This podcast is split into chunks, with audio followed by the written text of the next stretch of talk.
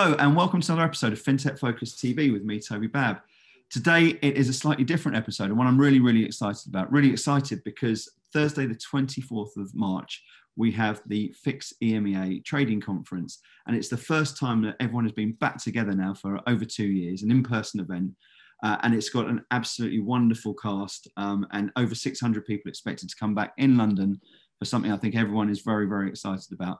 During that, we've uh, we've got numerous different panels and and, uh, and, and speakers throughout the day. I'm delighted to bring two of them from what is hotly uh, described as one of the best panels on the on the day here for you today. We have Dr. Robert Barnes and Rachel Przybylski. How are you both? Very good, thank you. Excellent. Listen, uh, let's have a uh, an introduction. Robert, can you uh, tell us a little bit about yourself before we kick off? Well, how do you do? My name is Dr. Robert Barnes. I'm the Group Head of Securities Trading and the CEO of Turquoise Global Holdings at London Stock Exchange Group. Fantastic. And uh, Rachel, over to you. So, yeah, I'm Rachel Przybylski. I'm Head of Regulatory Data Quality Assurance for the Trading Platforms team at Man Group. Fantastic. Listen, it's wonderful to see you both. I'm looking forward to seeing you in person on, on Thursday.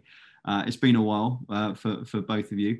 Um, Robert, I'm going to come to you first. Tell us a little bit about this panel, and and uh, and I know how passionate you are about it. Tell us a little bit about what you're going to be talking about, who you've got on it, and uh, and what we can expect.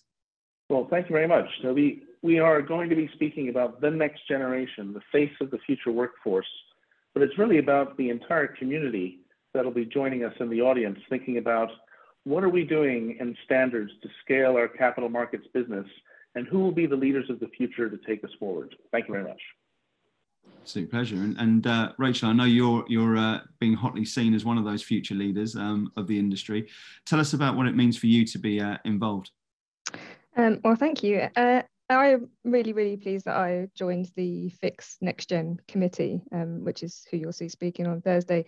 Um, I'm really, really passionate about not only doing my individual job, but actually forwarding um, our industry for the future generation. So I, I was really pleased to join and get involved in a lot of the initiatives that Fix Next Gen committee are running and there's a, there's a lot to talk about in this and to unpack in in the whole uh, concept of human capital and capital markets because I think as uh, you know, as the world continues to electronify and, and uh, people talk about the march of the robots, etc., etc., human capital remains you know sacrosanct to, to I think the future of what things look like. This whole conference, I think, is has got a forward-looking uh, focus to it. We're looking at the future. That's where a lot of the the themes of the panels are, are going through. And I think when, when people immediately think of the future, they sort of downgrade the human element of it. Robert, I know you're quite passionate about why this is uh, why it's important to, to focus on the uh, the human side. What what can we expect to be uh, unpacking on Thursday around that sort of subject? Well, we think about firstly the importance of the FIX trading community, industry driven, independent, neutral, trying to come up with standards to enable us to scale the business and capital markets. So when we think about capital markets, we're thinking about the importance of bringing the supply and demand of capital together, not just in primary markets, but particularly in the ability to buy and sell once instruments become available. And this is increasingly cross asset, equities, fixed income, and currencies. So when we think about the humans involved, we need to think about how do we create a standard? A standard requires legitimacy and authority. And much of the authority in our highly regulated capital markets comes from regulators themselves.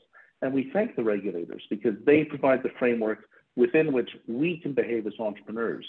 And it requires the individuals that are in our community, our FIX trading community, to come up and figure out what can be the standards to help us solve the problems to make capital markets more efficient.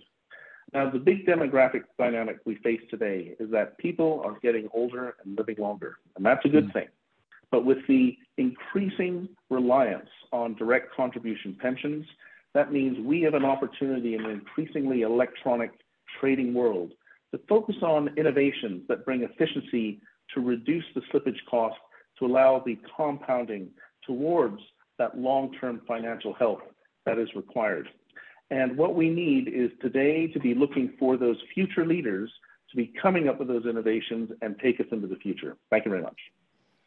Yeah, it's, it's really interesting that, isn't it? And and uh, and and that investment into people is becoming more and more difficult in this industry, as we've as we've seen uh, the rise of digital services outside. I, you know, I go back. I've said this on this show before. 22 years to when I first moved into the industry, if, and it was. Uh, you know, if you're a technologist and you wanted to work in, in the best space in, in the sector, it would, it would automatically be financial services. My view is, is that remains the case, uh, where I think the most interesting projects are in the sector. But we see the march of Silicon Valley, we see the march of you know the, the, the digital uh, revolution outside of the space. And there's some really interesting projects and, and uh, solutions that are being solved outside. Rachel, I know one of the, the areas you guys are going to cover is, is how financial services continues to compete to, to attract the best talent to it with, uh, with so much interest outside the space now at the same sort of time. Give us a sneak peek as to some of the things you expect to be talking about with that. I think you know the main themes that we're going to discuss are you know how firms and future leaders consider things like diversity, well-being, um, and again all of those things are, are, going to play into competing with other industries for, for talent. Um, the pandemic has obviously brought this all to the forefront, and we now have to use that momentum uh, and really drive forward the future of our organizations. Like I said, you can't just sit there doing your day job you need to, to start being someone that puts their hand up and say okay if i want to shape who's going to work for me and who's going to work for them next and how i make the environment that they come to working the best it possibly can be you know i think we have to take take the momentum we've got now and really run with it.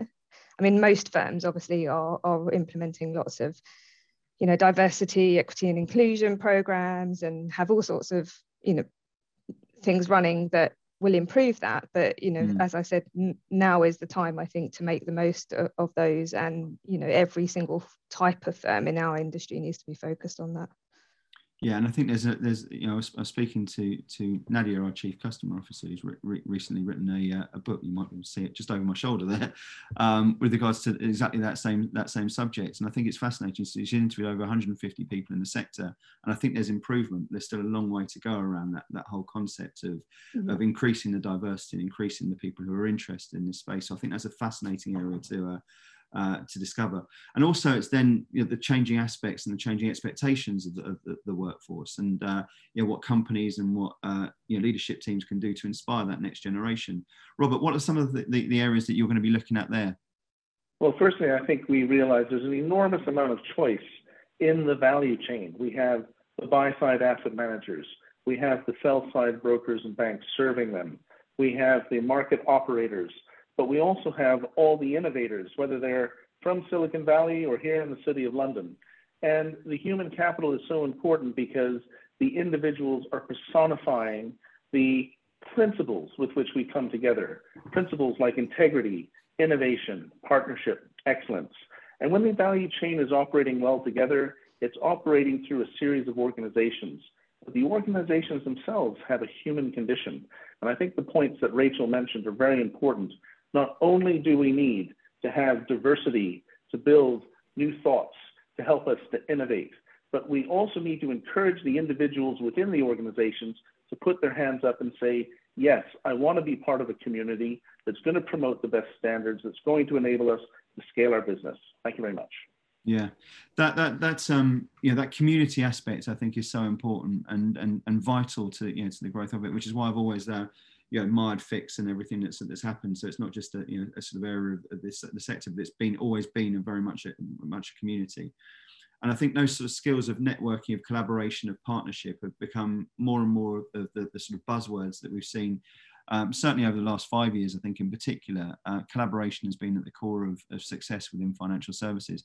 Rachel, with, when, we, when we look at the future workforce and we look at the skills which, which have set, you know, been set there to, to allow people to flourish, I know you're going to be uh, talking about this as, as, well, so I don't want to give everything away um, but before uh, before Thursday's conversation. But tell us about some of the things that you think people are going to need to be equipped with to really uh, really fly forward as well.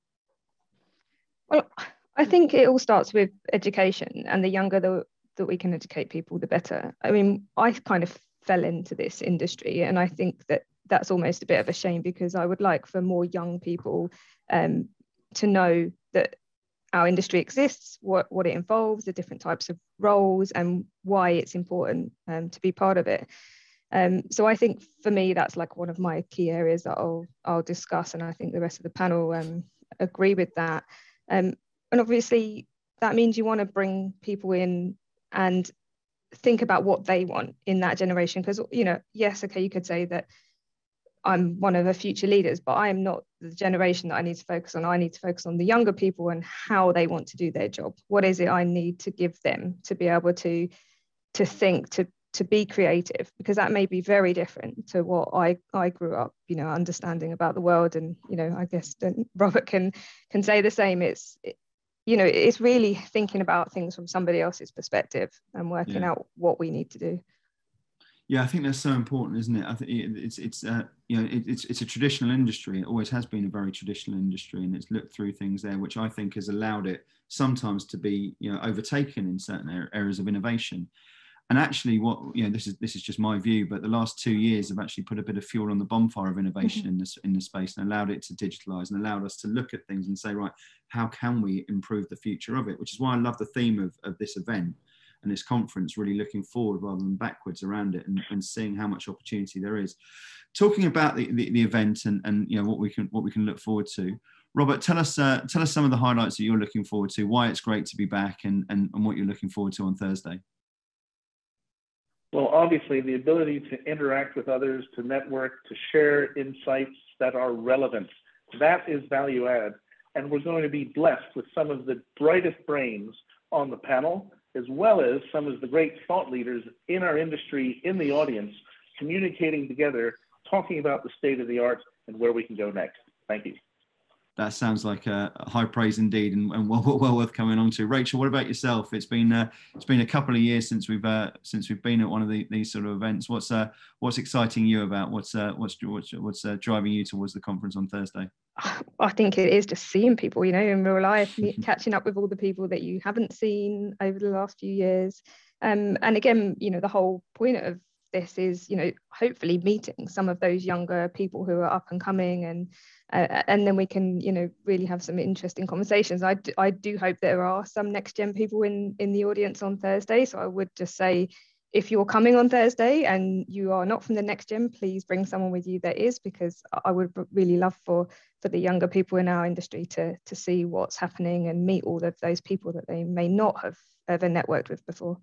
Yeah, I think that's so important, isn't it? I, I, I mentioned uh, to Amy before we before we got onto this call that that I think I first came probably about eight, nine years ago to, to, to one of these events. And yeah, there's obviously the faces that you'll see, and it's great to reconnect with it. But it's also great to see new newer people coming into mm-hmm. it and seeing a different, uh, you know, showcase of it. So look, you know, whether it's it, absolutely as you say, people who are who are coming and, and bringing someone from the next generation in would be great. But it's also people from the next generation. Look it up, get involved. We'll put the link into it to this this video as well, and it's going to be great mm. just to see, um, you know, more faces and new faces at the event. Absolutely. Fantastic. Well, listen, I will look oh. forward to seeing you on Thursday. We can't wait to be there in, in person. Uh, we'll be doing a, a couple of, uh, of, videos, I'm sure, during the uh, during the session itself too. Um, to, to yeah to Robert to Rachel, thank you so much for uh, for sharing the insight. It sounds like a fascinating panel. I'm going to be their front seat, so I'm looking forward to uh, taking loads of notes and uh, seeing what we can learn from it, and maybe we can catch up afterwards and talk about it in more detail. But a fascinating, fascinating conversation. One I think is so so important. It's my passion. It's something I I, I love.